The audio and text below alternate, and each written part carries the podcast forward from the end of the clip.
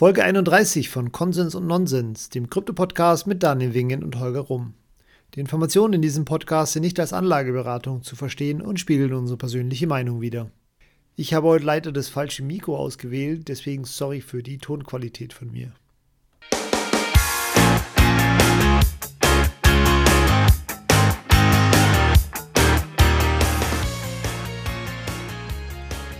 Herzlich willkommen zu Konsens und Nonsens. Heute wieder mit äh, der rechten Hand von Ayman Abdallah. Hallo Daniel, seines Zeichen Geldanalyst von Galileo.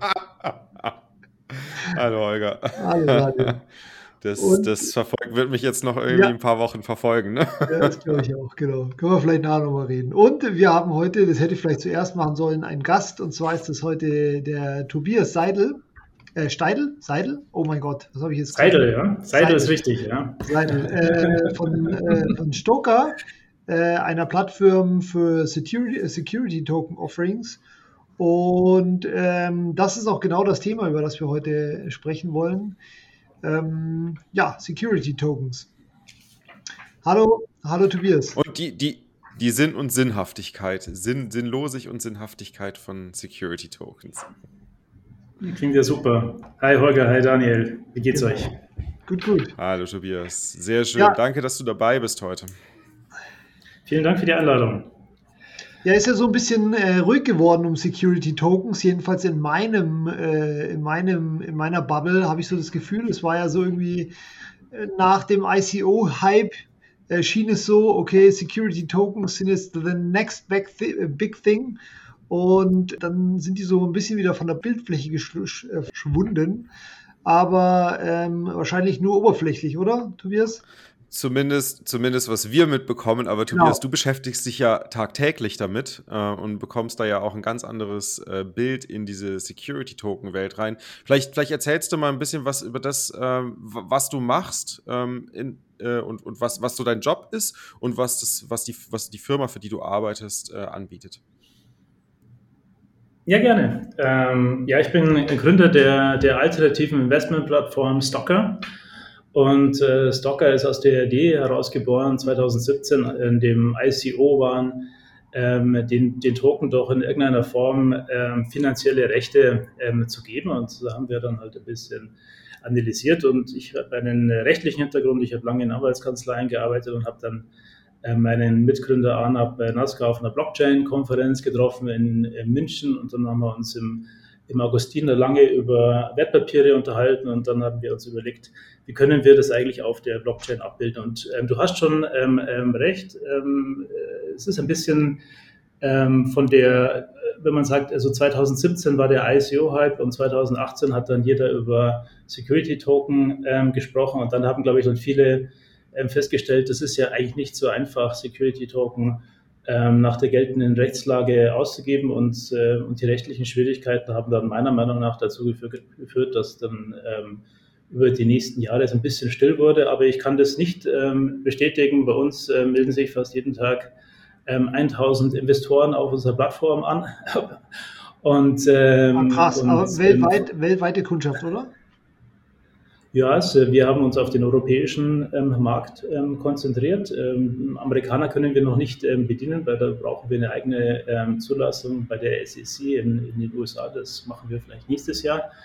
Ähm, aber das Interesse ist, ist wirklich enorm. Ja. Boah, krass, okay. Also 1000 äh, willige Investoren melden sich an, oder wie? Jeden Tag. Ja, und es ist auch letztendlich, und, und, äh, und es ist wirklich witzig, weil letztes Jahr ich habe ja, ich bekomme immer so eine E-Mail, ja, wenn sich jemand anmeldet und äh, im Dezember letzten Jahres war das noch so, da hat sich halt dann irgendwie, vielleicht haben sich dann fünf ähm, Investoren angemeldet auf unserer Plattform und, ähm, und dann im Ende Januar habe ich mal ähm, meinen E-Mail-Account angeschaut und, und, hatte dann irgendwie am Freitagmorgen 2000 E-Mails ähm, und äh, ja, und seitdem ist, ist ähm, ist wirklich das, das Interesse ist äh, extrem gewachsen, glaube ich auch wegen dem, den Offerings, die wir jetzt hier anbieten. Ähm, es ist einfach interessant, in ein Gaming-Unternehmen ähm, ähm, zu investieren, das irgendwie cool ist und äh, da bekommt man natürlich dann auch ganz andere Nutzer. Da kann man halt ein bisschen die Blockchain-Idee mit, äh, mit Gaming verbinden ähm, und, und das finden halt viele Leute auch interessant. Sehr geil. Jetzt ist es ja so, im, im Crypto-Space gibt es ja immer viele, viele verschiedene Themen. Wenn man darüber spricht, dann merkt man auf einmal, dass die, die Leute, die sich da unterhalten, doch unterschiedliche Vorstellungen von den Themen haben oder davon, wie die, wie die Dinge funktionieren und da deswegen teilweise oft aneinander vorbeireden. Deswegen habe ich mir gedacht, bevor wir in die Tiefe gehen, vielleicht, vielleicht starten wir jetzt erstmal mit einer Definition. Was ist denn Security Token? Dass wir, dass wir drei jetzt in eine Diskussion gehen können und da auch allein sind und wissen, worüber wir sprechen. Deswegen, Holger, ich würde würd mal einfach anfragen, mein Lieblings-Shitcoiner. Ähm, wie definierst du? Ach, du meinst mich? Wie, defini okay. wie definierst du äh, Security Tokens? Also ein Security Token ist im Endeffekt ein äh, Abbild eines äh, ja, Wertpapiers, das an äh, boah, wie, wie definiere ich das? Also äh, Gute, gute Frage. Also, das ist äh, eigentlich ein Wertpapier, das, äh, wo, wo irgendwas dahinter steht, sage ich jetzt mal. Ja. Sei, es, äh, sei es eine Immobilie, eine Firma, könnte aber auch äh, theoretisch irgendwelche anderen Wertpapiere sein, die, da, die dahinter stehen. So, das wäre jetzt meine Definition, meine äh, naive. Tobias? Tobias, was sagst du? Setzt in sechs oder also völlig, völliger Nonsens? Ich finde es ich find's super, ich find's super dass, du, dass du die Definition über das Wertpapier machst, ja? weil bei einem Wertpapier stellt man sich ja ein Papier vor. Ja? ja. Und ähm, ja, ich habe am einfachsten, ähm, wenn man, ähm, das ist nämlich auch das Problem, glaube ich, wenn man über Security Token spricht, das ist letztendlich ein digitales äh, Wertpapier, aber was ist ein digitales Wertpapier? Da hast du ja immer noch das Papier da in dem, in dem Begriff. Und äh, zum Beispiel in Luxemburg heißt das äh, Titre. Ja, da hast du zumindest dann nicht mehr diese Illusion, dass es ein Papier ist. Ist und in Englisch ist es Secu Man sagt ja auch ein Titel. Ja, ist ein Titel. Ja. ja, genau, ist einfach ein Titel, ist einfach ein Anteil. Und, und wenn man da, was ich immer interessant finde, wenn man ein bisschen in die Geschichte geht ja, und ähm, anschaut, wann sind eigentlich die ersten ähm, Wertpapiere oder An Anlagen letztendlich ausgegeben worden. Ähm, und das war ja ähm, Ende des 16. Jahrhunderts in, in Holland, ja, als man sich dann diesen Ostindien-Kompanien da beteiligen konnte. Und da war die Idee eigentlich, dass man so einen, ein, ein Abstraktum schafft ja, von dem darunterliegenden Wert. Und das ist auch für mich ein, ein Security-Token. ist letztendlich einfach ähm, nichts anderes als ähm, eine handelbare Abstraktion ähm, eines darunterliegenden Werts. Und ähm, was hier ähm, der Security-Token macht, ist einfach sagt, okay, wir bilden letztendlich statt diesem Papier ja, haben wir halt eben einen Token. Ja.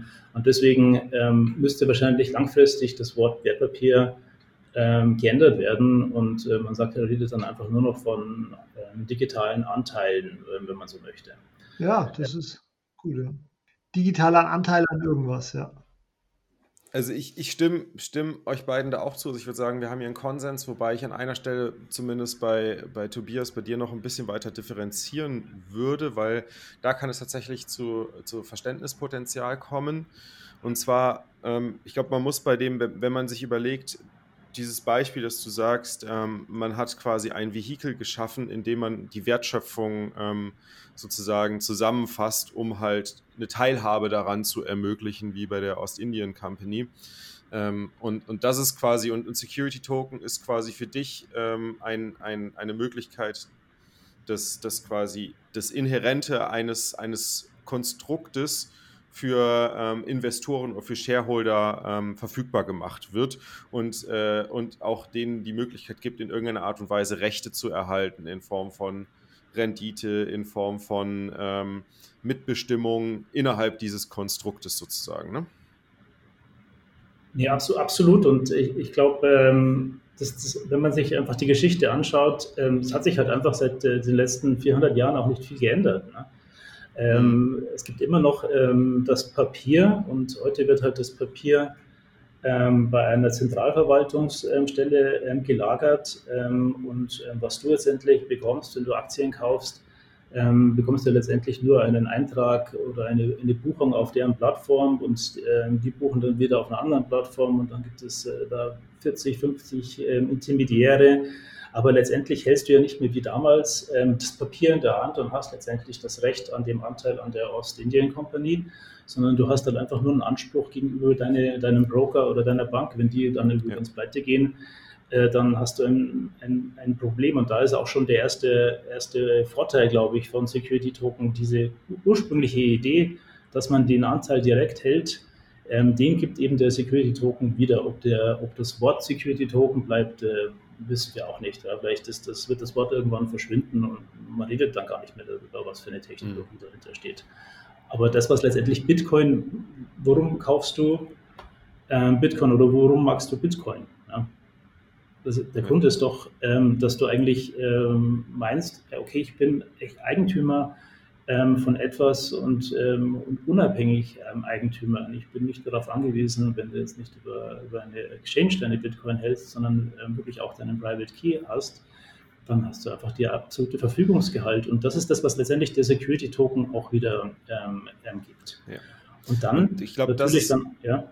Aber da, da würde ich gerne kurz mhm. eingreifen, weil das, das bringt mich genau schon zu dem Punkt, wo, wo ich differenzieren würde und wo wir schnell zum Verständnisproblem kommen, wo ich eine Grenze von Security Tokens sehe. Und zwar, ich sehe eine Grenze von Security Tokens an der Stelle, wo ähm, man unterscheidet, dass ich den, das darunterliegende ähm, Vertragskonstrukt, ähm, also quasi mein, mein Recht an, an dem Vertrag einfordern kann oder einfordern muss über ein Rechtssystem, also einen Staat.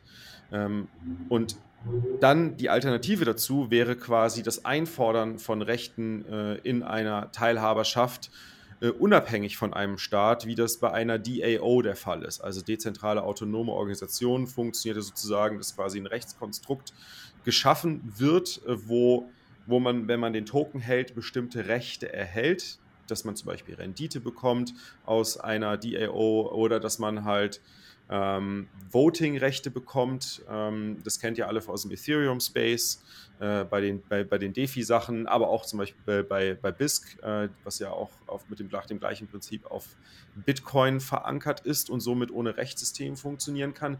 Und diese Tokens, die halt quasi einen Anteil an diesem Unternehmen oder dieser Organisation ähm, bieten oder darstellen, sind ja nach deiner Definition auch Security Tokens. Ich würde allerdings sagen, da ist eine klare Grenze, weil bei diesen, bei diesen Tokens von DAOs, dezentralen Organisationen, äh, aus vor allem autonomen Organisationen, also staatlich von, von Autonomie in dem Sinne, dass es halt unabhängig von einem Staat ist, unabhängig von einem Rechtssystem ist. Für diese Konstrukte würde ich sagen, geht die Definition Security Token nicht in meinen Augen, weil Security ist etwas, was durch einen Rechtsraum und äh, die in dem Rechtsraum gilt, geltende Regulatorik sozusagen vorgegeben wird.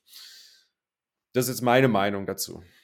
Kann ich, hm? kann ich, also kann ich das mal kurz äh, leichter umformulieren? Also du willst im Endeffekt wissen, ist der Security Token tatsächlich ein digitaler Anteil, sodass wenn ich den habe, dann kann mir da auch niemand diesen Anteil streitig machen und den habe ich halt einfach, unabhängig davon, in was für einem Rechtsraum ich mich befinde oder sonst irgendwas. Also sozusagen. Das ist kein Security Token, genau. Security Token ist quasi, wenn ich genau das gleiche machen kann, aber einen Rechtsraum brauche, um meine Rechte einzufordern, weil die Rechte oder das darunterliegende Konstrukt sozusagen eine Organisation ist, die in Form einer Kapitalgesellschaft oder in sonstiger rechtlicher Form ähm, in einem Rechtsrahmen, in einem Rechtsraum äh, als, als Objekt oder als Entity existiert und somit auch in diesem Rechtsraum sozusagen sich bewegen kann und aber auch nur Vert also Verträge in diesem Rechtsraum durchgesetzt werden müssen oder können. Das heißt, wenn ich, wenn ich irgendwie sage, äh, wenn, wenn ich jetzt quasi einen Anspruch erheben möchte auf meine Voting-Rechte, die mir mit dem Token zugesagt wurden, dann ist es bei einer DAO äh, ohne Frage, ich muss nur meinen Private Key haben und dann habe ich die Voting-Rechte. Und das war's, weil das so im Vertrag drin steht, dem alle einhalten und der durch die Blockchain äh, durchgesetzt wird, versus äh, bei einem Security-Token in dem Sinne, dass halt da eine, eine äh, GmbH im einfachsten Fall jetzt mal in Deutschland dahinter steht. Ähm, brauche ich für die Durchsetzung meines Voting-Rechts im Falle, dass ich niemanden erreiche, hilft mir der Private Key überhaupt nicht weiter, sondern ich muss mit dem Vertrag, der existiert, vor Gericht gehen sozusagen. Und das ist für mich ein Security-Token. Ich muss, dich, ich, ich, muss einfach mal ganz kurz den Daniel enttäuschen, weil ich ihm sowas von Recht gebe. Ja. ähm, absolut, ja klar. Du, du, du, brauchst, du, brauchst natürlich einen ähm, ähm, Rechtsrahmen. Ähm, das war eben auch damals bei der Ostindien Company halt schon so. Ja, klar. Genau. Meine, ähm, weil, weil, eben, weil es eben im Gegensatz ähm, zu, zu, zu, zu Bitcoin, ja, ähm, gibt es dann eben noch ein darunterliegendes Unternehmen oder Projekt, das ähm, Gewinne oder, oder Umsätze verspricht. Und, ähm, und die existieren dann ähm, in irgendeiner Form ähm, als, ähm, als Gesellschaft, ja, in, wo immer sie auch, in welcher Jurisdiktion sie sich angesiedelt haben. Und danach richtet sich dann natürlich dann auch das Recht des Security Tokens, ja, absolut richtig. Ja. Aber das sind doch beides, das sind doch beide Security Tokens. Also auch der mit Rechtsrahmen und auch der ohne Rechtsrahmen sind auch beide Security Token. Nur der eine ist, würde ich jetzt mal sagen, äh, nochmal eine Stufe besser, wenn er ohne irgendwelchen Rechtsrahmen sogar funktioniert. Aber es geht halt nicht immer. Gut, das ist halt, es ist vor allem, es funktioniert nicht bei jedem Modell und ja. wir, wir, sind ja noch, wir sind ja noch dabei zu verstehen, wie genau DAOs eigentlich funktionieren. Es gibt ja auch noch nicht so viele wirklich funktionierende DAOs und alle haben, haben Governance-Mechanismen und, und Token-Designs, ähm, die, die noch sehr experimentell sind. Auch selbst wenn ich mir BISC anschaue mit einem Burn-Mint-Equilibrium, das ist, ein, das ist ein hochexperimentelles Modell, wo man noch nicht weiß, wie das ausgehen wird und ob das eine sinnvolle Möglichkeit ist, außerhalb eines Rechtsraums sozusagen eine Firma aufzubauen. Und man muss ja eigentlich mal, mal ganz ehrlich, eigentlich ist es ja nicht sozusagen, dass es rechts, rechtsraumfrei ist, sondern ähm, oder unabhängig von dem Rechtsraum ist, sondern der Rechtsraum wird ja quasi sozusagen durch Ethereum zur Verfügung gestellt, wenn die DAO auf Ethereum läuft. Also die, dann ist quasi Ethereum ein, wie, man kann Ethereum sowas wie, wie einen globalen digitalen Rechtsraum betrachten, eine globale autonome Zone sozusagen, äh, in deren, deren unabhängiges Recht gilt. Nee, ja, ich, äh, ich, ich, kann, ich kann da letztendlich nur, äh, nur, nur zustimmen und deswegen ist es ja auch ein bisschen äh, langweilig. Was ich denke, ist halt bei den, bei den Security-Token wirklich ausschlaggebend, ist, dass einmal, dass derjenige, der ihn hat, ähm, wirklich darauf vertrauen kann, ähm, dass er diesen Anspruch dann auch gegenüber dem darunterliegenden Unternehmen oder, wenn du möchtest, ein DAO kann ja auch ähm, abstrakt, du könntest dir auch überlegen, das wäre so eine Art Limited Partnership oder sowas, ja, ähm, und jeder ist in irgendeiner Form beteiligt und letztendlich ist es ja auch ein Vertrag, auf den man sich einigt und ähm, die, der Glaube, dass nur weil man etwas in Code schreibt, ähm, dass, daran, ähm, dass dann nicht kein Recht mehr darunter liegt. Ähm, also ich persönlich habe da ein bisschen ähm, Zweifel daran, das waren ja so die ersten Ideen von, auch wenn dann als die, als die ersten Juristen dann in diesem Blockchain-Bereich kamen und gesagt haben, ja, wir wir, wir, machen jetzt alle Verträge auf, ähm, auf Smart Contracts und so weiter und dann gibt mhm. es keine Streitigkeiten mehr. Äh, magically, magically löst alle, alle, alles ist dann alles ist super und, äh, und, keiner streitet mehr auf dieser Welt. Ja? Weil, äh, der Smart Contract sagt halt das. Ja. Ähm, ja, und zweitens, glaube ich, ist dann auch einfach wichtig, ähm, dass, die, dass, die, dass die Token oder diese Ansprüche dann auch einfach wirksam übertragen werden können. Ja? Das heißt, dann derjenige, ähm, der den dann bekommt, unabhängig davon, ob es dann ein Problem in der, in der Transaktionskette gibt, ähm, darauf vertrauen darf, dass er dann wieder diesen Anspruch gegenüber dem Projekt hat. Ja? Und, ähm, und, und, das, und das ist, glaube ich, der, der entscheidende Punkt, wo ähm, sich auch die einzelnen Jurisdiktionen unterscheiden. Ähm, zum Beispiel in Deutschland ähm, werden halt ähm, diese Security-Token noch mit Abtretung ähm, übertragen und ähm, eine Abtretung ähm, gibt es da eben keinen gutgläubigen Erwerb. Das heißt, wenn ich den Token dem Daniel stehle und dann dem Holger übertrage, dann kommt der Daniel irgendwann und sagt dem Holger, ja, das ist aber mein Token und dann äh, muss den wieder äh, möglicherweise zurückgeben. Ähm, während ähm, ein richtiger Kapitalmarkt kann halt eigentlich nur funktionieren oder ein, ein Zweitmarkt kann nur funktionieren, wenn der Holger dann auch darauf vertrauen darf, dass eben ich ihm den Token übertragen habe, dass er dann eben auch den Anspruch gegenüber dem Unternehmen hat. Ja, und er muss dann nicht schauen, ob da irgendwie ein Problem gab oder so. Und, ähm, und das ist das, was es als auch die einzelnen Jurisdiktionen, glaube ich, weltweit unterscheidet. Liechtenstein hat da eben das Gesetz geändert. Genauso wie die Schweiz. In, in Luxemburg hat man eben ähm, das Prinzip der der Namensaktie und den Gutglaubensschutz des Registers. Ähm, und in Deutschland arbeitet man halt noch daran. Also das ist auch eine leichte, ist zwar eine juristische Finesse, aber wesentlich, glaube ich, auch für die Funktionsweise eines Security-Token-Markts. Also das heißt, wenn ich in Deutschland das heißt, wenn ich in Deutschland einen Security-Token habe, kann ich nicht sicher sein, dass ich auch tatsächlich der Anteilseigner bin, weil wenn ich den zum Beispiel im guten Glauben von irgendjemandem gekauft habe, der den gestohlen hat. Also in Deutschland ist es tatsächlich so, dass es kein Anteil ist. Also kein, es ist nicht gesichert, dass es ein Anteil ist. Es gibt keinen Gutglaubensschutz. Im Gegensatz zum Wertpapier. Ja, genau. Es ist eigentlich eben dann kein digitales äh, Wertpapier. Und das ist so ein Problem, das hatten, haben viele nicht auf dem ähm, Bildschirm. Äh, die, die meisten ver, äh, verschweigen dieses ähm, Element, aber wenn man jetzt auch selbst auf die BaFin-Seite geht und äh, die Aufsätze dort liest über, ist es jetzt ein Wertpapier oder nicht, dann da sagen sie auch, ja gut, in Deutschland äh, verzichten wir dann halt darauf, dass eigentlich hier der Gutglaubensschutz äh, besteht, der eigentlich ja maßgeblich ist für einen funktionierenden ähm, Zweitmarkt. Also man, man, schaut da so ein bisschen ähm, darüber hinweg und, möchte es halt auch äh, aufsichtsrechtlich zumindest ermöglichen, ähm, während aber es äh, gesellschaftsrechtlich und äh, wertpapierrechtlich eigentlich ähm, nicht möglich ist. Ja, und deswegen gibt es ja jetzt auch Gesetze in Deutschland, wie jetzt das neue Gesetz über die Schuldverschreibungen, die Tokenisierung von Schuldverschreibungen, wo man genau dieses Problem dann auch angeht. Während jetzt zum Beispiel auf unserer Plattform ist es anders. Ja. Wir machen das halt nach Luxemburger Recht und, ähm, und da gilt halt dann maßgeblich der Gutglaubenschutz des Registers. Und das ist dann, äh, ist dann eben ähm, besser geeignet, sagen wir mal so, für die Security-Token. Deswegen sind wir überhaupt nach Luxemburg gegangen. Das heißt, in, Blockchain, äh, in, in, Luxemburg ist die Blockchain das Gesetz, was da drin steht, wem wem was gehört.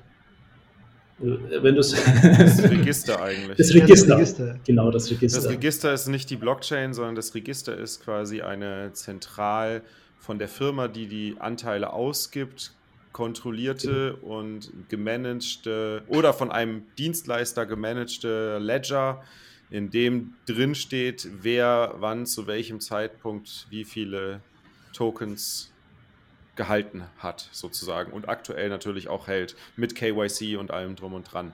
Und das ist natürlich auch wieder so ein Punkt, ähm, der ganz interessant ist, auch was, was die Infrastruktur angeht, wenn quasi bei jedem Inhaberwechsel des, des Tokens äh, auch quasi ein Ledger-Eintrag vorgenommen werden muss äh, in der Firma, also in, in, in, in, dem, in dem Unternehmen, was den Token ausgibt oder wo halt die Informationen über den Tokeninhaber festgehalten werden, dann, dann kannst du ja, und, und die Regulatorik überall anders ist, dann musst du ja aufpassen, welchen Token du an welchem Exchange handelst und welcher compliant ist mit welcher Regulatorik und so weiter, ne?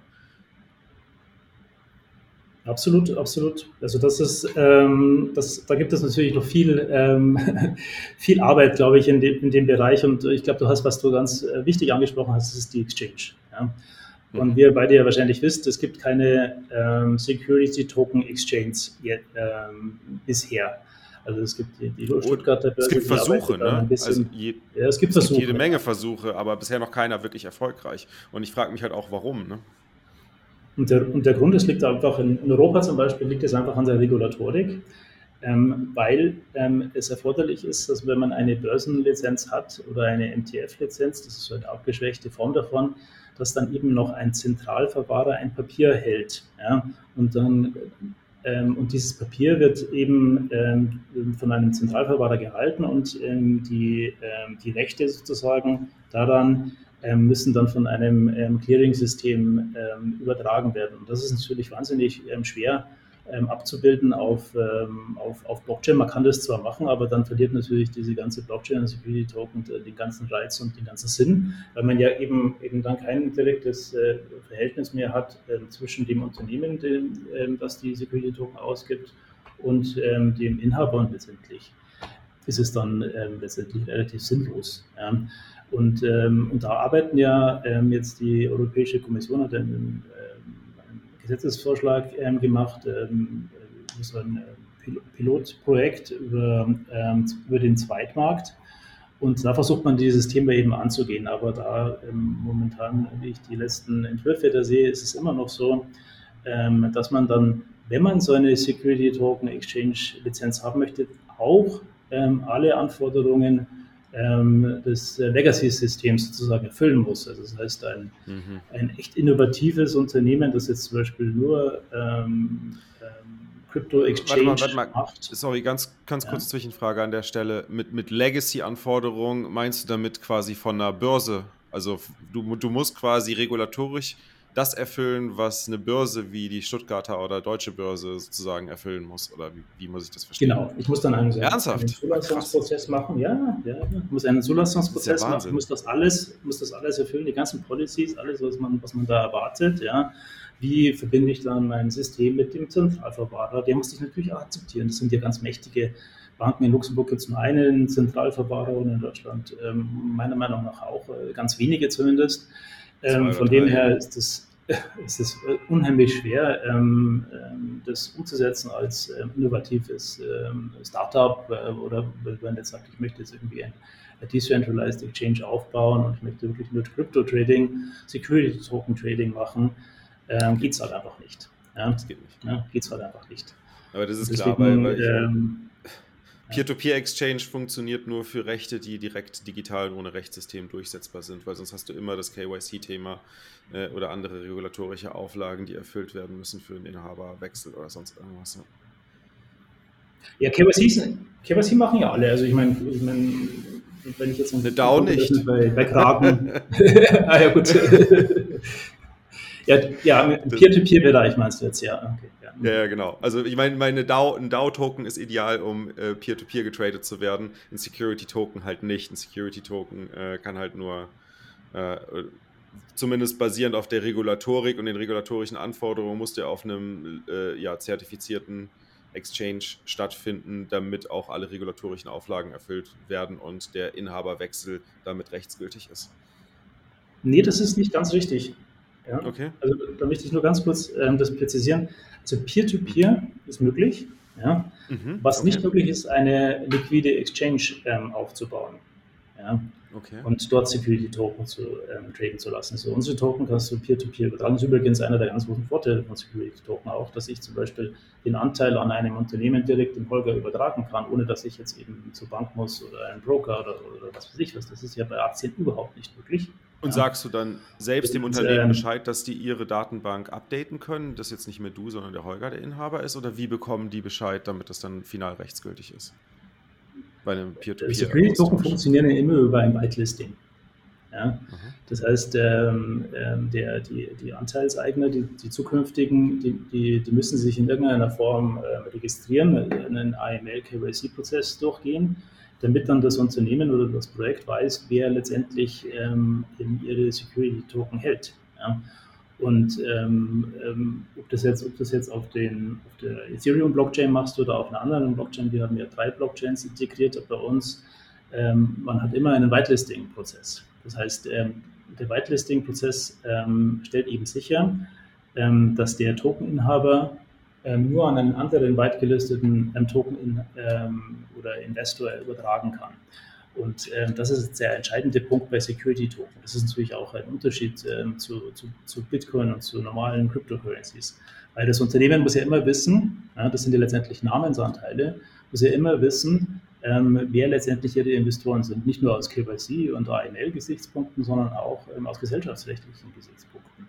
Ja. Das heißt, wenn man das Peer-to-Peer -Peer machen möchte, wollen, wollen, ma äh, wollen machen würde, machen wollen würde, ähm, dann würde es ja bedeuten, dass man auch auf der Blockchain selbst äh, irgendwie vielleicht in die Kombination mit der Adresse eine Art KYC hat. Das heißt, dass die Adresse bekannt ist, auf die der Security Token übertragen wurde, dass man den Inhaber, der ist öffentlich bekannt oder sowas in die Richtung, ja, oder in irgendeinem Register bekannt, weil er mit seinem Private Key unterschrieben hat, dass er der Inhaber dieser Adresse ist und damit sind irgendwie alle Security Tokens, die von der Adresse oder auf die Adresse übertragen werden, sind damit rechtsgültige ähm, Eigentumsübertragungen. Oder wie muss ich mir so ungefähr vorstellen? Ja, genau. Also du verknüpfst halt die Blockchain-Adresse ähm, mit, den, mit den Daten des Investors. Ja. Okay. Und, ähm, und, du registrierst dich zum Beispiel bei uns, wenn du einen Sign-up äh, machst, äh, dann registrierst du deine äh, Blockchain-Adresse. Ja. Und ähm, die Verbindung zwischen deinen, deinen persönlichen Daten, die ähm, separat natürlich nicht auf der Blockchain gespeichert werden, und deiner Blockchain-Adresse, deiner öffentlichen Blockchain-Adresse, das ergibt dann eben das ähm, Whitelisting. Ja? Und später, wenn dann die Security-Token auf deine, auf deine Blockchain kommen, das ist dann letztendlich nur ein Eintrag, ähm, eine Zahl, die, die 1000 ähm, Token dann von zum Beispiel der Infinite Fleet, ähm, von dem Projekt, das wir momentan am Laufen haben, ähm, dieser Eintrag ist dann eben dein ähm, äh, Beweis, dass du den Anspruch gegenüber dem Unternehmen Infinite Fleet hast, auf Gewinnbeteiligung zum Beispiel. Das funktioniert dann letztendlich wie, wie früher halt eben das Papier. Ja. Nur, dass, ähm, dass heute halt das, ähm, ähm, das Papier sich dann halt automatisch ähm, updatet, ja, wenn es eine, eine Eigentumsübertragung gibt. Ja. Da, da, drängt sich jetzt die Frage auf, und das ist ja auch eine Dauerfrage bei uns in der Community. Wofür Blockchain? Wofür brauchst du, brauchen wir dann dort die Blockchain? Und ich, ich, ich finde es ein Wahnsinn, dass ich das fragen muss, Daniel. Ich, ich tue mal andersrum formulieren, weil es so wie es vielleicht eher von mir kommen würde. Was sind die Eigenschaften von Blockchains, die das für euch praktisch machen? Oder darf ich ganz kurz fragen, wieso magst du Bitcoin? Ähm, Peer-to-Peer, offen für jedermann. Genau, das ist einer der ganz großen das ist ein Riesenvorteil. Der zweite Vorteil ist natürlich, dass du keine Intermediäre ähm, dazwischen brauchst. Ist auch, wenn, wenn man bei uns im Unternehmen den Stecker rausziehen ähm, würde, dann äh, würde immer dieses Verhältnis ja, zwischen dem Unternehmen und dem Investor weiterhin bestehen. Diesen, diese, das ist eben dieser direkte ähm, Link ähm, zwischen, dem, zwischen dem Unternehmen und ähm, dem Investor. Ja. Und wenn ich jetzt, äh, wenn du jetzt zum Beispiel eine Aktie kaufst von, von Apple, ja, dann ähm, öffnest du ja ein Konto bei, deiner, bei deinem Broker oder bei deiner Bank. Ja, und die eröffnen dann ein Konto bei wieder einem Broker einer Bank und, ähm, und das Spiel geht dann über 60 Intermediäre. Und Apple weiß am Ende des Tages nicht, dass du eigentlich Apple-Aktien hältst. Ja, und meistens hältst du auch gar keine Apple-Aktien, sondern ähm, Depository Receipts und, und oft nicht mal die, ja, weil die, ähm, weil dann eben doch wieder ein anderer Intermediär eingetragen ist. Und ähm, das, das, sieht man schon, das, ähm, das, erhöht natürlich dann einfach auch die Effizienz und äh, die Machbarkeit für, für Unternehmen, ähm, ähm Wertpapiere auszugeben ja, oder digitale Anteile auszugeben, ähm, weil man eben diese ganzen Intermediäre auch nicht mehr bezahlen muss. Ja. Also das, äh, ist komplex, sondern es ist aber auch dann einfach ein preisgünstiger. Das ist auch einer der wesentlichen Vorteile. Aber ich glaube, der ganz große Vorteil ist einfach diese, diese direkte Verbindung zwischen dem Unternehmen und dem, dem Investor, ohne dass ähm, ich darauf angewiesen bin, dass, ähm, dass es da einen, einen Zwischenhändler ähm, gibt. Ich, ich würde es vielleicht mal so zusammenfassen, könnte man sagen, oder würdest du der Aussage zustimmen, dass ein, dass ein Security-Token es, es ermöglicht, äh, sozusagen sein eigener Zentralverwahrer zu sein, ohne also dass man nicht auf einen Zentralverwahrer zurückgreifen muss, weil ähm, du sozusagen den Vertrag, äh, der der besagt, dass du einen Anteil am Unternehmen hast, in digitaler Form hast und quasi die Eigentümerschaft über den Schlüssel, den du besitzt, den verratenen Schlüssel, den du besitzt, nachweisen kannst und damit keinen Zentralverwahrer brauchst. Aber dennoch werden wahrscheinlich viele ihre Security-Tokens beim Exchange oder beim Verwahrer liegen lassen. Ja, und ähm, das glaube ich, das ich nicht. Also ich meine okay. wahrscheinlich, ähm, bei nicht bei einem Zentralverwahrer, aber vielleicht macht man halt mal ähm, Gebrauch ähm, von einem von einem Dienstleister, die, die einem die, ähm, die Token oder letztendlich den, den, die Schlüssel dazu ja verwahren. Ja, wenn man, mhm. Das kann man ja machen. Das, das Custodians. Das ist Custodians, wie ein, ähm, das sind dann halt entweder Non-Custodial oder Custodial Wallets, die man dann das anvertraut. Ähm, aber ich glaube, auch ein anderer Punkt ist auch nochmal, das muss ich auch noch erwähnen, es gibt ja so viele Vorteile, aber ein, ein anderer Vorteil ist natürlich auch einfach die Zeit der Übertragung. Ja? Ähm, weil ihr habt ja irgendwie auch GameStop ähm, verfolgt und die mussten dann ihre, ihre Plattform und das Trading für die GameStop-Aktie ähm, aussetzen, ähm, weil, ähm, weil einfach das Settlement nicht mehr hinterherkam. Ja? Das mm. muss man mhm. sich mal vorstellen, das amerikanische Settlement kam nicht mehr hinterher. Und, ähm, und das Settlement ist ja heute immer noch ähm, T plus 3 oder ja, T plus 3. Ich glaube, irgendwann möchte man zu T plus 2 kommen. Ähm, auf der Blockchain geht das halt dann äh, zumindest äh, in 20, 30 Minuten, ja, wenn man so mhm. möchte. Und, ähm, und das ist meiner Meinung nach. Und dann ist es final. Äh, ein, ein, und dann ist es auch final. Was, was ja Absolut. dann über Broker, über Broker, über Broker, über Broker halt äh, dann nochmal zusätzlich mehrere Tage, wenn nicht sogar Wochen oder Monate dauert. Ja, ja oder vielleicht ähm, wirst du halt dann nie eingetragen. Das kann auch passieren. Ja. ja. Und, und deswegen gibt es dann auch so Skandale wie Cum-Ex und, und, so weiter. Das darf man, darf man auch nicht wechseln. Und die Urspr für, für, mich ist das Schöne ist eigentlich, dass diese ursprüngliche Idee ja, des, des Wertpapiers halt ähm, im Security Token wieder auflebt. Ja, also ich mhm. habe letztendlich den Anteil direkt am Unternehmen und das einzige Risiko, das ich trage, ist letztendlich die Investition in das Unternehmen und ich trage jetzt nicht das Risiko, dass meine Bank pleite geht oder der ist irgendwie ähm, weil einen Fehler macht oder irgendwo ähm, ein Fehler in der Übertragung erfolgt. Und so ist nur das staatliche Risiko halt. Da könnte halt noch ein Eingriff kommen, Zensur oder was auch immer. Ja, also das ist, weil du halt in dem Rechtsraum aktiv bist. Äh, aber ansonsten, also zumindest in dem Rechtsraum, in dem die Firma sitzt, da hast du das staatliche Risiko, nicht in dem, in dem du sitzt. Äh, aber das, das ist überschaubar. Sehe ich das richtig, dass wenn ich meinen Private Key verlieren würde, würde das nichts machen, weil ja in dem Register auch noch steht, welche KYC-verifizierte ähm, Person dahinter steckt, dem das gehört. Absolut. Das ist natürlich auch nochmal, das ist nochmal ein entscheidender Unterschied zu den normalen ähm, Cryptocurrencies oder zu deiner Bitcoin. Wenn du deinen Private Key verlierst, dann ist es weg. Der, äh, das fette Fingerproblem ist natürlich äh, fatal im, im Kryptobereich. Und ähm, die, den, das Problem hat man natürlich nicht äh, dadurch, dass, das ein, dass die Adressen ja weit gelistet sind, sieht man ja ganz klar, ähm, wenn du jetzt einfach den verlierst sagst, okay, das, ähm, du hast zuletzt in dem Register eingetragen, dann ähm, werden die halt dann einfach übertragen auf, ein, auf eine andere Blockchain-Adresse ja, von dem Unternehmen selbst. Aber du müsstest ja trotzdem neue Tokens dann schaffen und den einen irgendwie und der, wo die Tokens, wo kein Zugriff mehr ist, irgendwie deaktivieren oder angeblich kein Zugriff mehr ist, deaktivieren, weil sonst könnte derjenige ja dann irgendwann doch sagen, oh, ich habe den Private Key wiedergefunden. Ach, da liegen ja noch ein paar Security Tokens. Oh, die haben keinen Deaktivierungsmechanismus drin. Ach cool, dann kann ich die ja verkaufen. ja. Wir nennen das Token Recovery, das klingt elegant, ähm, aber in, in, in, Wirklichkeit ist es ein Forced ähm, Transfer. Okay, Enforced Transfer, okay. Mhm.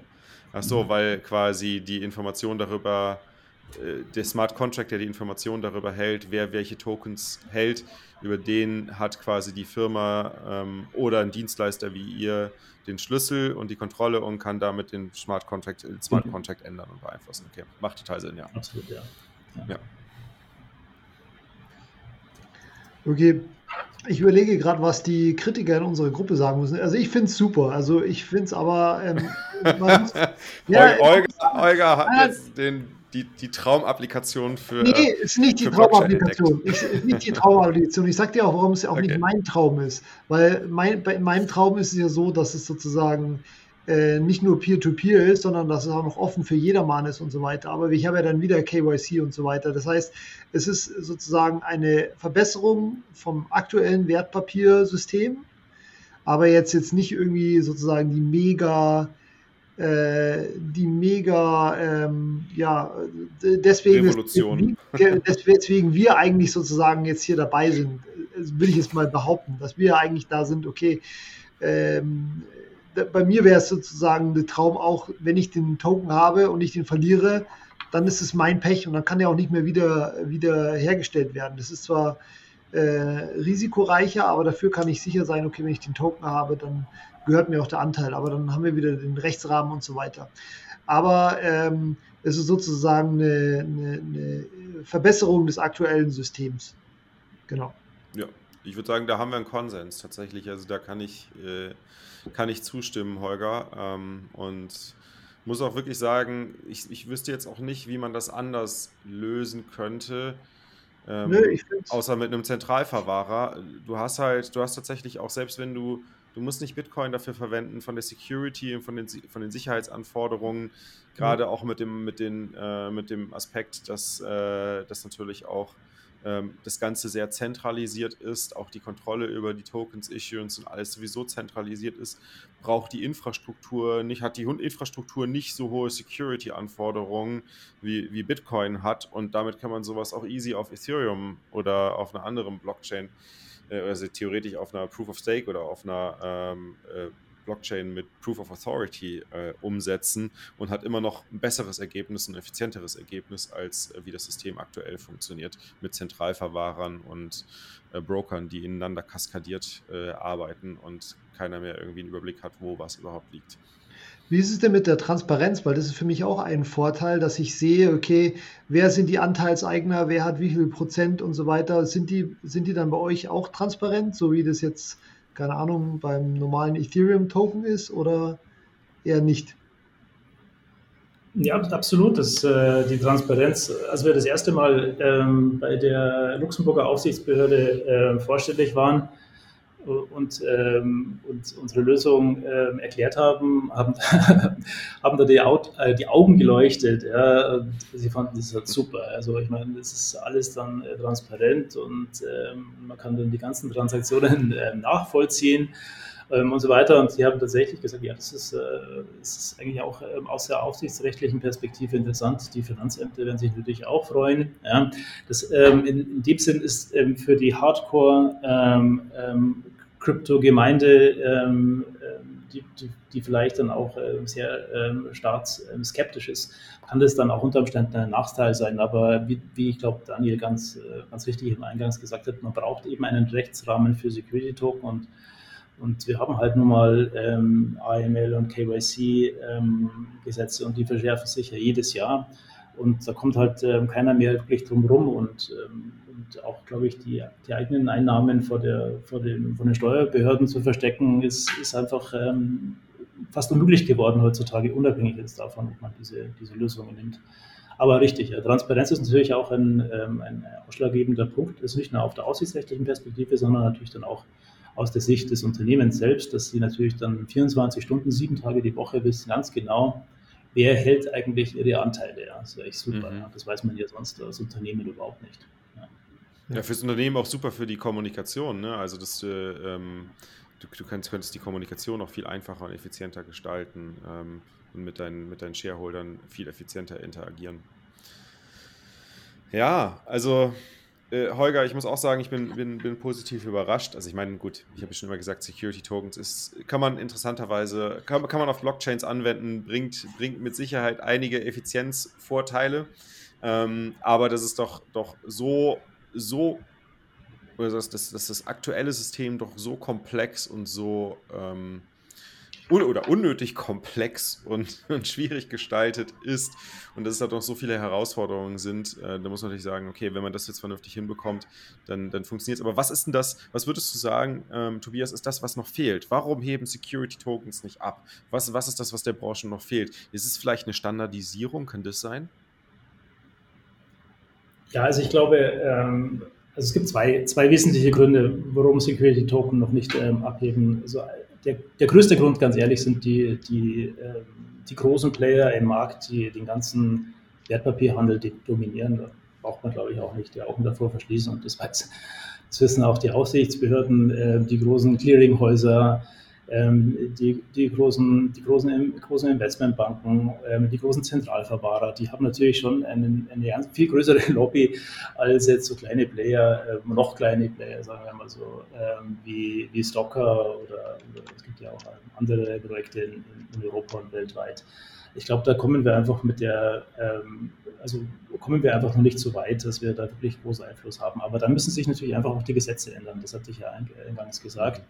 Ähm, ich glaube, der ganz große Durchbruch kommt, wenn, wenn es eben ähm, Security Token Exchanges gibt ja, und dann ähm, ein liquider Zweitmarkt entstehen kann. Und ähm, da arbeiten äh, Freunde von uns in Liechtenstein ähm, ähm, daran und, äh, und auch äh, ganz große Exchanges äh, versuchen da die richtigen Lizenzen zu bekommen, auch ein bisschen außerhalb von Europa in kleineren Jurisdiktionen. Und sobald ähm, das geschafft ist und äh, dann sich die Gesetze dann irgendwann dann auch in Europa ändern, werden die, auch die ersten Security Token Exchanges vielleicht in Europa zugelassen. Ja, und dann, ist, dann wird das wahrscheinlich ganz normal sein und dann wird wahrscheinlich irgendwann mal überhaupt niemand mehr davon reden. Ja. Äh, ich, hätte noch, ich hätte noch eine andere glaube, Theorie, wie das vielleicht vonstatten geht. Weil ähm, für mich der erfolgreichste Security-Token aktuell ist der Token von Binance.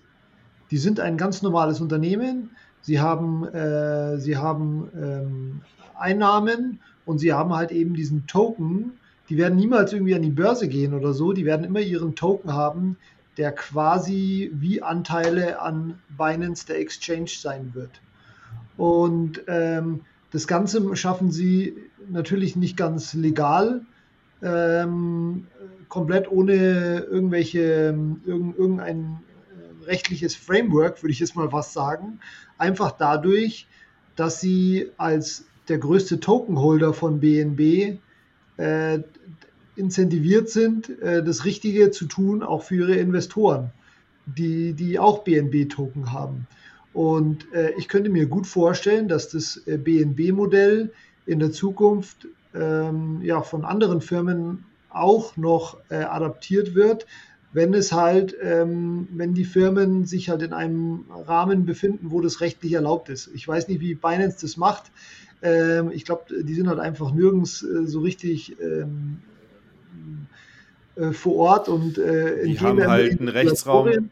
Ja. Die haben halt den Rechtsraum Malta, ne? Und der Rechtsraum Malta, der ist halt, äh, also, oder mal, irgendwie sowas. Die haben auf jeden Fall einen Rechtsraum, Malta, ja. der halt mhm. relativ, relativ klein, aber äh, stab relativ stabil ist. Ne? Du bist halt dann darauf angewiesen, dass halt äh, wenn, wenn du den Binance-Token hast, dass äh, im Falle eines Falles das Binance nicht das macht, was sie versprechen, nämlich die Tokens vom Markt aufzukaufen und den Preis in die Höhe zu treiben, ähm, mit 25 Prozent der Einnahmen, glaube ich, die sie, die sie jedes Quart jeden Monat haben oder sowas in die Richtung. Ne?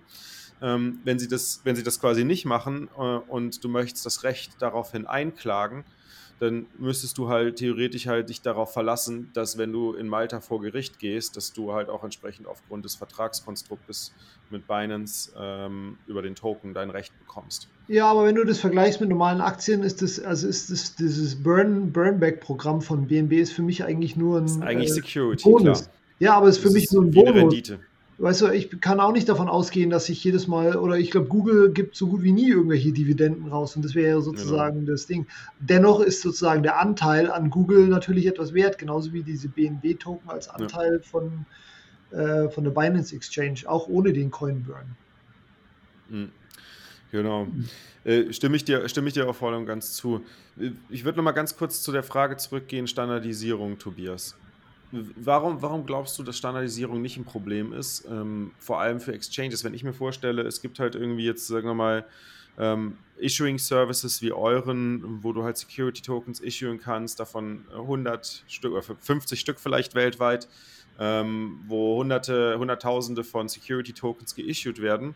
Und wie, wie sind die strukturiert? Ja? Was, für eine, was für eine Basis verwenden die? Gibt es einen Standard im, im, im, in der Smart Contract Implementation? Weil jedes Mal, wenn die irgendwie anders implementiert sind, dann ist es halt für einen Exchange schwierig, das halt ins Programm mit aufzunehmen, weil sie halt jeden Token individuell hinzunehmen müssten. Und eigentlich braucht es ja quasi einen Standard, weil es ist ja nicht so, dass halt ähm, bei, bei ähm, bei den, bei den Security-Tokens, so dass es da nur ein paar von gibt, sondern wenn halt wirklich alle Aktien und alles äh, an Securities tokenized, tokenized wird, dann, dann reden wir halt von, von Millionen verschiedenen Assets, die, die irgendwann tokenized werden.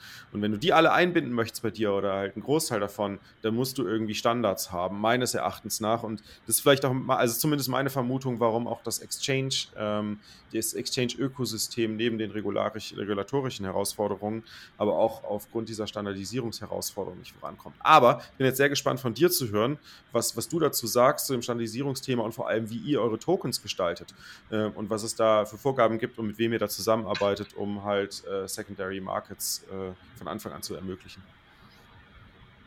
Ja, also wenn man jetzt ähm, die Exchanges ähm, weltweit anschaut, also zum Beispiel ähm, Bitfinex unterstützt ja viele verschiedene Blockchains und ähm, ich kann auch gleich vorweg sagen, wir wissen natürlich nicht, ähm, äh, welcher Standard äh, sich dann äh, durchsetzen ähm, wird. Wir hatten am Anfang eher mit ERC-20-Token angefangen, mit zusätzlichem Whitelisting, Smart Contract. Ähm, jetzt mit den ähm, Gas-Fees ist es praktisch fast unmöglich, einen Security-Token auf Ethereum rauszubringen. Deswegen machen wir alle Projekte momentan auf, auf der Liquid Sidechain, das ist eine Sidechain von Bitcoin. Ähm, und wir werden in der Zukunft dann wahrscheinlich auch ähm, Algorand ähm, integrieren. Ich kann aber nicht sagen, wer sich dann am Ende durchsetzt. Äh, vielleicht keine von den, von den drei und äh, es wird irgendwas anderes kommen, aber die Exchanges sind durchaus in der Lage, ähm, viele, viele, viele verschiedene ähm, Blockchains ähm, zu integrieren. Also bei Bitfinex weiß ich das zum Beispiel, die, die geben ja auch ihre ähm, Tester nicht nur auf EF, ERC, ähm, als ERC20-Token aus, sondern auch auf Tron und, ähm, und schaut sich auch andere Blockchains an. Das ist an. klar. Ich glaub, das nee, ich meine, Tobias, Tobias eine, eine Handvoll Blockchains als, als Exchange zu integrieren, ist ja, ist ja, glaube ich, eher weniger die Herausforderung, sondern die Frage ist mehr, wenn du dir auf, wenn du dir anschaust, auf den Blockchains existieren Zehntausende von verschiedenen Tokens, die du bei dir abbilden möchtest. Und jeder von diesen Token-Contracts ist anders strukturiert und du musst halt, um die Token-Contracts lesen und schreiben zu können äh, und verstehen zu können, musst du quasi für jeden Token äh, eine separate Interpretation des, des Contracts schreiben ähm, oder beziehungsweise halt von den Entwicklern halt bekommen und, und implementieren und von den verschiedenen äh, Issuern wie euren, euch halt sozusagen bekommen und implementieren. Und das kann natürlich dann sehr, auf, sehr, sehr maintenance-intensiv und aufwendig werden.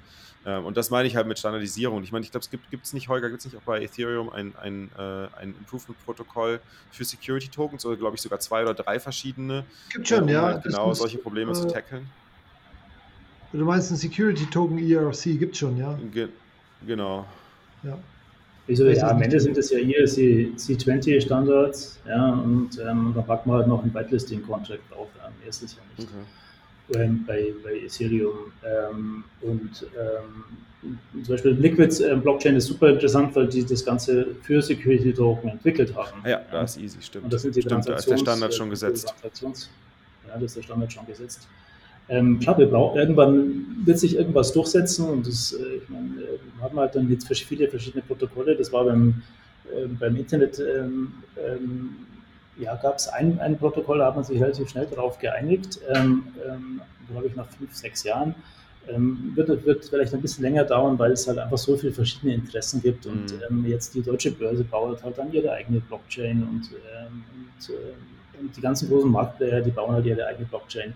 Und es ist natürlich auch nicht äh, gesagt, dass, ähm, dass ähm, vielleicht kam der Anstoß nur aus, ähm, aus der Startup-Krypto-Welt äh, und äh, vielleicht ähm, werden auch die, die ganz großen ähm, Player auch ähm, realisieren am Ende des Tages. Wir wissen das ja nicht. Ja. Ich hoffe es nicht, aber wenn ich mir anschaue, Goldman Sachs baut daran und, und alle großen Player versuchen das äh, genauso wie beim, bei, bei den Stablecoins. Ja. Das ist äh, letztendlich dann nichts anderes. Ja. Mhm. Ja, stimmt. Man, man wird einfach die Technologie wahrscheinlich einfach, einfach ähm, adaptieren und, ähm, ja, und äh, da wird sich zeigen, wer, wer, wer realisiert. Ich glaube, äh, wir sind an der Forefront und äh, wir zeigen, dass alles möglich ist. Und ähm, Exchanges wie, wie Bitfinex ähm, sind mit Sicherheit auch dabei, ähm, da ganz groß in diesen Markt einzusteigen. Und, ähm, und, dann gibt es wahrscheinlich auch ein paar Decentralized Exchanges und die werden halt einfach den großen Playern zeigen, es geht. Und man kann auch einen liquiden Markt ähm, schaffen. Und, und dann werden wir sehen, was, was, was dann die Nasdaq macht. Ja. Mhm. Ich hätte noch eine ja? Frage zu den Firmen, die bei euch ein STO machen. Und zwar, ähm, es gibt ja immer so ein bisschen den Vorwurf oder weiß ich nicht, Vorwurf oder Vorurteil, dass ähm, so Crowdfunding und ähm, ja, ähm, Firmen, die äh, diese Wege gehen und auch Security Tokens, dass die sozusagen auf herkömmlichem Weg kein Venture Capital gefunden haben. Äh, ist das Blödsinn oder was sind, was sind das für Firmen, die bei euch äh, da ähm, die Security Tokens verkaufen wollen oder schon haben? Also die, die Idee bei unserer Plattform, ich meine, du hast sagst ähm, Crowdfunding. Crowdfunding ist am Ende des ja, Tages ja. der Börsengang. Ja. ja. Und ähm, wir sehen uns nicht als Crowdfunding-Plattform, ähm, weil äh, wegen Blockchain eben dieses direkte Verhältnis zwischen dem Unternehmen und den Investoren gibt. Ähm, aber unabhängig davon ähm, ist die Idee so ein bisschen, ich gehe jetzt zum Beispiel zum, zum BMW-Händler, ja. Und äh, wenn ich jetzt zum BMW-Händler gehe, dann will mir der, der Verkäufer will mir halt äh, die Autos andrehen. Ja? Der, der, will mir, der sagt mir aber nicht, ja, ich kann aber auch eigentlich in das Unternehmen investieren. Und, ähm, und, das, und das sehen wir zum Beispiel bei unseren Projekten, das ist diese, diese Symbiose von den beiden. Ja? Also zum Beispiel bei dem Gaming-Projekt äh, Infinite Fleet, ähm, das sind aktive Gamer auf der Plattform. Ja? Und äh, die finden es halt einfach auch ähm, cool, in, in, das Unternehmen selbst investieren zu können. Also du verbindest letztendlich deine Kunden mit den, mit den Investoren. Ähm, das ist, glaube ich, die ganz, das ist die, die ganz große Value Proposition jetzt bei, bei den Projekten, die wir, die wir auf der Plattform haben. Ähm, ähm, dass sie kein Venture Capital bekommen, ähm, ist, ist, nicht, ist natürlich auch nicht richtig bei uns. Ähm, wenn ihr jetzt mal schaut, ähm, wie viel jetzt zum Beispiel Infinity Theater von unserer Seite schon geraced hat, wir sind jetzt schon bei über drei äh, Millionen US-Dollars. Und ähm, die Public Round geht nur bis ähm, ähm, knapp unter ähm, eine Million ähm, Euro. Das heißt, der Rest ähm, kommt tatsächlich auch von, von anderen professionelleren Investoren. Das heißt, wir verbinden eigentlich beides. Ja. Wir machen nicht nur Öffnung für, für Retail-Investoren, sondern wir, wir onboarden auch professionelle Investoren auf unserer Plattform. Und da sehen wir auch ein, ein, ein steigendes Interesse letztendlich ähm, da auch äh, in den Security-Token-Markt einzusteigen. Da haben wir noch natürlich noch nicht jetzt die Allianz und so, ja, die kommen noch, aber ähm, ja, aber schon äh, wesentliche Venture Capital Unternehmen, die letztendlich dann ähm, sich auch bei uns ähm, whitelisten und ähm, dann in die, dann die Projekte investieren. Weil es einfach einfacher ist. Es gibt kein Notar und so weiter und äh, wir nehmen ja alles letztendlich ab. Ja. Das ist, das ist schon eigentlich ganz spannend, würde zu sagen, das ist auch eine schöne Alternative Shareholder-Rechte ähm, schon von Anfang an in einem Unternehmen, ähm, selbst wenn es nur zwei, drei Leute sind, halt über Security-Tokens zu regeln? Man könnte man ja theoretisch machen. Ne? Du kannst ja theoretisch, kannst du ja von Anfang an deinen dein, dein deinen Gesellschaftsvertrag äh, und die Anteile an dem Gesellschaftsvertrag über einen Security-Token regeln. Ja, also ich, ganz, ganz ehrlich, ich glaube, für zwei, drei Leute macht es keinen Sinn. Ja? Okay. Ähm, zumindest noch nicht. Ja? Also Was wäre so eine Größe? Einem, ich denke, es ist immer, immer interessant, wenn man auch einen Zweitmarkt ähm, anvisiert. Ja? Mhm. Das heißt, du musst immer irgendwie einen, einen Use Case für einen, einen Zweitmarkt haben. Ähm, sonst macht, glaube ich, diese ganze Tokenisierung eigentlich nicht viel Sinn, weil dann sonst schreiben ja, wir halt einfach guter Punkt. zusammen und dann ähm, unterscheiden wir den zusammen, wir drei und äh, gründen unser Unternehmen. Okay, dann können wir auch noch zum Notar gehen, das ist jetzt auch nicht so dramatisch, aber dann tatsächlich dafür jetzt irgendwie ähm, ähm, Token auszugeben, kann man vielleicht mal machen, wenn, ähm, wenn es, aber wenn es, wenn es Shares, standardisiert ist. Sorry, aber Virtual Shares könnte man doch ganz gut darüber abbilden. Wenn man direkt von Anfang an in seinem Unternehmen einen Pool von Virtual Shares, also ESOP, äh, einen ESOP-Pool definiert, dann könnte man den ESOP-Pool ja gut über Security. Absolut, für die, für die, für die, für die, für die Angestellten ist das interessant. Das machen wir jetzt zum Beispiel bei Stocker. Ja, ah ja cool. Äh, wir beteiligen uns Angestellten und ähm, denen geben wir ähm, Tokens, ja, die letztendlich dann die Rechte mhm. im Unternehmen abbilden. Und dafür ist es nice. definitiv ein super, ein super Use Case auch für Security Token. Ja. Mhm. Ja, sehr cool. Sehr cool. Das heißt, was, was sind das für Kunden, die ihr jetzt aktuell aufnehmt? Nehmt ihr überhaupt, äh, also Kundenprojekte, nehmt ihr Projekte auf, die, die einen Token Sale machen können bei euch? Was ist so die Voraussetzung dafür? Kann man es auch für ein ESOP bei euch verwenden? Gibt es irgendwelche Bedingungen? Wie muss ich mir das vorstellen?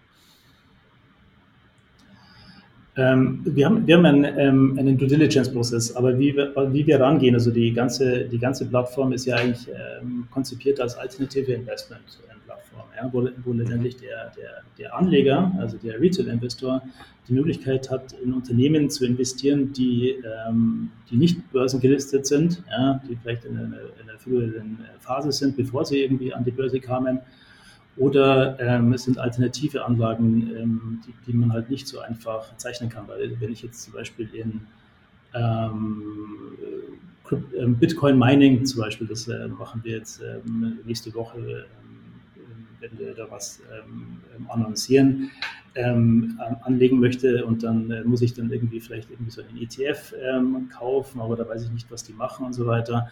Ähm, also alle Anlagen, die in irgendeiner Form im alternativen Bereich sind und die man öffnen kann für den, für den, für den breiten Markt, ähm, sind für uns eigentlich interessant. Und ähm, da, kommen, da kommen Projekte aus dem Gaming-Bereich, da kommen Projekte aus dem Mobility-Bereich. Also zum Beispiel haben wir so ein Hypercar-Projekt auf unserer Plattform.